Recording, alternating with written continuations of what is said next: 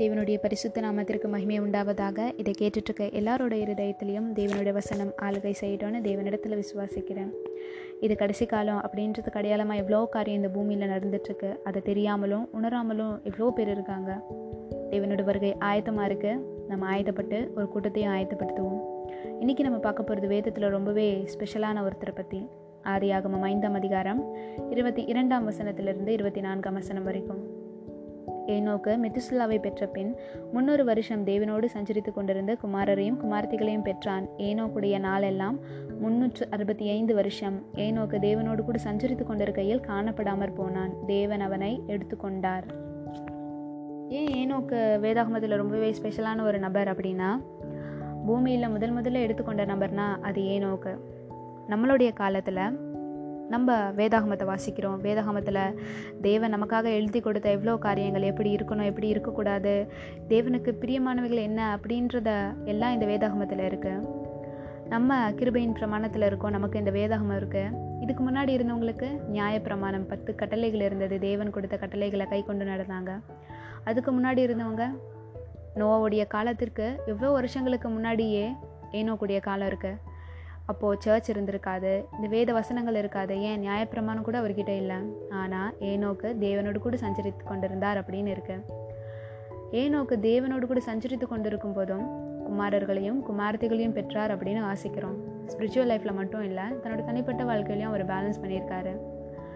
ஏனோக்கு எவ்வளோ க்ளோஸாக தேவனோடு கூட இருந்திருந்தா தேவன் அவர் எடுத்துக்கொண்டு இருப்பார் அதுவும் பூமியில் முதன் மனுஷனை. ஏனோக்கு எவ்வளோ ஸ்பெஷலான ஒருத்தர். எபிரேயருக்கு எழுதின நிருபத்தில் பதினோராம் அதிகாரம் ஐந்தாம் வசனத்தில் விசுவாசத்தினாலே ஏனோக்கு மரணத்தை காணாதபடிக்கு எடுத்துக்கொள்ளப்பட்டான் தேவன் அவனை எடுத்துக்கொண்டபடியினாலே அவன் காணப்படாமற் போனான். அவன் தேவனுக்கு பிரியமானவன் என்று அவன் எடுத்துக்கொள்ளப்படுவதற்கு முன்னமே சாட்சி பெற்றான். ஏனோக்கு எடுத்துக்கொள்ளப்படுவதற்கு முன்னமே தேவனுக்கு பிரியமானவன் அப்படின்னு சாட்சி பெற்றானா? இது எவ்வளோ பெரிய காரியம்? இந்த வசனத்தில் முதல் வரி விசுவாசத்தினாலே ஏனோக்கு மரணத்தை காணாதபடிக்கு எடுத்துக்கொள்ளப்பட்டான். அப்போ ஏனோக்குடைய விசுவாசம் எவ்வளோ அதிகமாக இருந்திருக்கணும்? தேவனுடைய நீதி நியாயங்களை கற்பனைகளை கை கொண்டு தேவன் ரொம்ப அலாதியானவர். அவர் அவருக்கு நிகர் யாருமே இல்லை அப்படின்னு தேவன் தேவனால் கூடாத காரியம் ஒன்றும் இல்லை அப்படின்னு ஏனோக்கு எவ்வளோ விசுவாசிக்கணும்? நமக்கு வசனம் இருக்குது நம்ம வசனத்தில் படிக்கிறோம் தேவனால் கூடாத காரியம் ஒன்றும் இல்லை அப்படின்னு வாசிக்கிறோம். ஆனால் இதெல்லாம் வர்றதுக்கு முன்னாடியே சர்ச்சில் பாஸ்டருடைய ப்ரீச்சிங் கேட்கறதுக்கு முன்னாடியே வசனங்களை வாசிக்கிறதுக்கு முன்னாடியே இந்த அறிவெல்லாம் ஏனோக்கு எப்படி வந்திருக்கும்? அவருடைய விசுவாசம் எவ்வளோ பெரிதாக இருந்திருக்கும்? நம்மளுடைய விசுவாசம்லாம் சூழ்நிலைகளை பொறுத்து இருக்குது நம்ம ஒரு காரியத்தை வேண்டி தேவனிடத்தில் வேண்டிக்கிறோம் இது எனக்கு கிடைக்கணும் அப்படின்னு வேண்டிக்கிறோம். ஆனால் அதுக்கான சுச்சுவேஷன் எல்லாம் மாறும்போது நம்ம சுற்றி இருக்கிறவங்களுக்கெல்லாம் அதுக்கு மாறும்போது ஒரு டவுன் டு த அர்த் அந்த சுச்சுவேஷன் போகும்போது இது நடக்குமா நடக்காதா அப்படின்ற ஒரு கேள்விக்குறி வந்துடும்ல அது விசுவாசமா? இல்லை இல்லை விசுவாசனா எப்படிப்பட்டது அப்படின்னா எபிரேயருக்கு எழுதின நிருபத்தில் பதினோராம் அதிகாரம் மூன்றாம் வசனம்.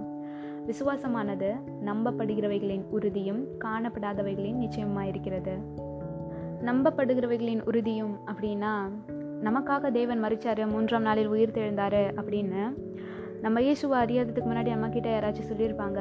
இயேசு அறிஞ்ச பிறகு நம்ம வேத வசனங்களை வாசிப்போம். ஆமாம் தேவன் நம்மளுக்காக தான் சிலுவையில் அறையப்பட்டார் மூன்றாம் நாளில் உயிர் தெழுந்தார். எங்களுடைய பாவங்களை சிலுவையில் சுமந்து தீர்த்தார் அப்படின்னு நம்ம விசுவாசிக்கிறோம். ஆனால் நம்ம யாருமே நேரில் இருந்து அதை பார்த்ததில்லல்ல மூன்றாம் நாளில் உயிர் தெழுந்ததை. சிலுவையில் அறையப்பட்டதை நம்ம பார்த்ததில்லல்ல தேவன் நம்மளுடைய இரண்டு பேர் அல்லது இரண்டு பேருக்கு மேலாக என்னுடைய நாமத்தில் கூழி ஜபிக்கும் போது நாங்கள் இருப்பேன் அப்படின்னு வேத வசனத்தில் இருக்கு. அப்படி இருக்கும்போது நம்ம தேவனை நம்ம கண்கூட பார்க்குறோமா? இல்லை நம்ம நம்புகிறோம்ல நம்பப்படுகிறவைகளின் உறுதியும் காணப்படாதவைகளின் நிச்சயமாக இருக்கிறது?